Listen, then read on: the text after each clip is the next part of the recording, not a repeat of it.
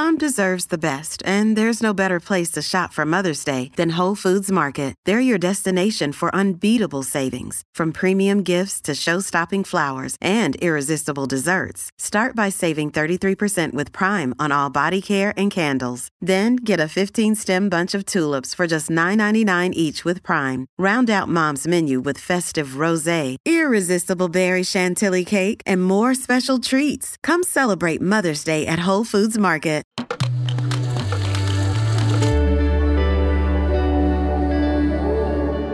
Cora.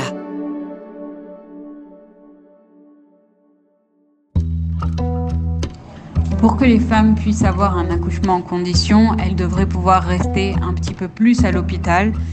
Ho parlato con Pascale Coissard, questa è la sua voce. Arriva via WhatsApp da una stanza dell'ospedale Miratino nel sud della striscia di Gaza. Pascale lavora per Medici Senza Frontiere e da tre settimane e mezzo fa il lavoro più difficile del mondo, la coordinatrice per le emergenze a Gaza. Se c'est une césarienne, elles peuvent rester entre deux et trois heures. C'est pour ça que quando ha un attimo per tirare il fiato si siede tra le donne in cura nel suo reparto maternità e ascolta le loro storie. Il primo caso che racconta è quello di una ragazza del nord della striscia che stanno monitorando. Quando ha sentito che stava per iniziare il travaglio aveva cominciato il giro degli ospedali, ma non c'era neanche un posto libero. Ha partorito nei bagni improvvisati accanto alle tende di plastica che ospitano i rifugiati e ha perso il figlio. A Gaza ci sono cinquantaduemila donne incinte. Pascale dice: senza la guerra, quel neonato sarebbe vivo. Les conditions d'accouchement pour les femmes à Gaza actuellement sont euh, terrifiantes. Si elles ont la chance Se hai la fortuna di nascere in un ospedale, è un ospedale sopraffatto dalla guerra. In questo adesso ci sono il triplo o il quadruplo dei parti che c'erano prima del sette ottobre. Quindi non c'è spazio per ospitare le mamme dopo il parto. Il postpartum è un disastro. Si rischiano emorragie, ma la maggior parte delle ragazze dopo mezz'ora è fuori, senza assistenza nella sua tenda di plastica.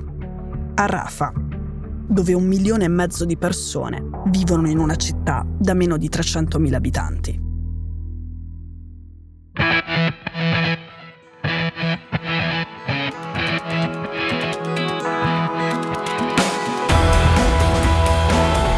Sono Cecilia Sala e questo è Stories.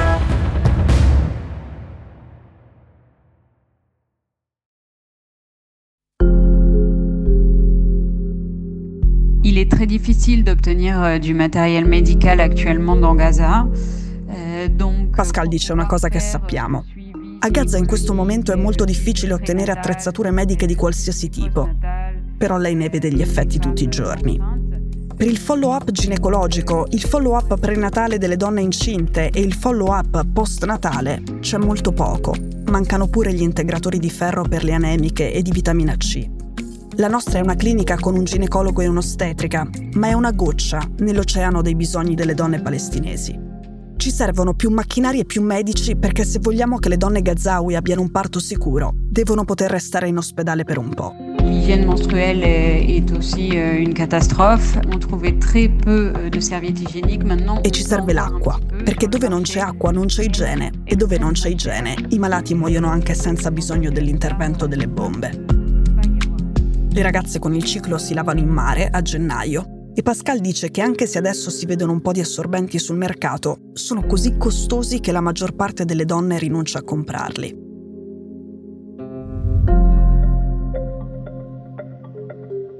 I colleghi di Pascale allo staff di Medici Senza Frontiere all'ospedale Nasser raccontano che ieri gli israeliani hanno impartito l'ordine di sgomberare. Nel senso che hanno annunciato un ordine di evacuazione in alcuni isolati di Khan Yunis, tra cui quello in cui si trova il Nasser. È uno dei due ospedali rimasti nel sud di Gaza ancora in grado di curare i feriti gravi. Ma, dicono da lì, con i bombardamenti e i combattimenti nelle aree tutt'attorno, qui non riesce più ad arrivare nessuno, nessun ferito. E noi non possiamo uscire. Dentro ci sono migliaia di vivi e alcuni mucchietti di cadaveri. I pazienti sono ottocentocinquanta. Gli altri sono rifugiati e medici. Questa settimana l'esercito israeliano ha circondato alcuni quartieri di Khan Yunis, la seconda città della striscia di Gaza nel sud, dove, secondo Israele, ci sono i leader di Hamas. Gli israeliani hanno distribuito volantini e hanno chiesto agli abitanti di andarsene in fretta. di farlo usando le strade del lato ovest che costeggia il Mar Mediterraneo, perché le altre sono nel raggio di azione dei soldati che combattono. Ma i soldati sul fianco opposto della striscia non stanno proprio soltanto combattendo.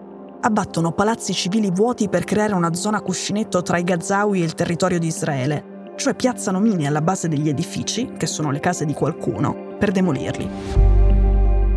Due giorni fa, in questo contesto, c'è stata la peggior strage di soldati israeliani dal sette ottobre, ed è andata così.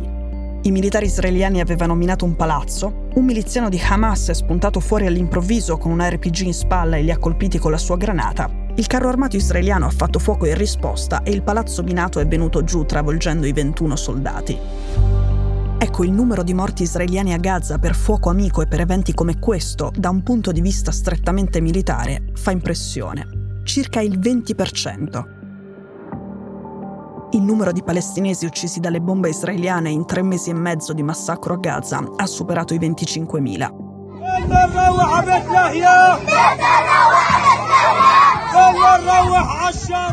E questo è il rumore di una protesta nel centro della striscia dove campeggia un cartello che chiede a Hamas di liberare tutti gli ostaggi. In cambio i civili palestinesi si aspettano la fine dei bombardamenti israeliani e la possibilità di tornare verso quel che resta delle loro case nel nord distrutto. Perché la vita da sfollati stipati nella metà sud della striscia non è più sostenibile.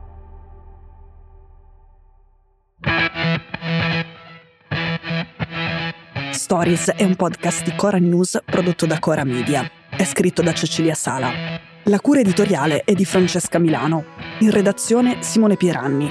La sigla e la supervisione del suono e della musica sono di Luca Micheli. La post-produzione e il montaggio sono di Daniele Marinello. La producer è Monica De Benedictis. Le fonti dei contributi audio sono indicate nella sinossi.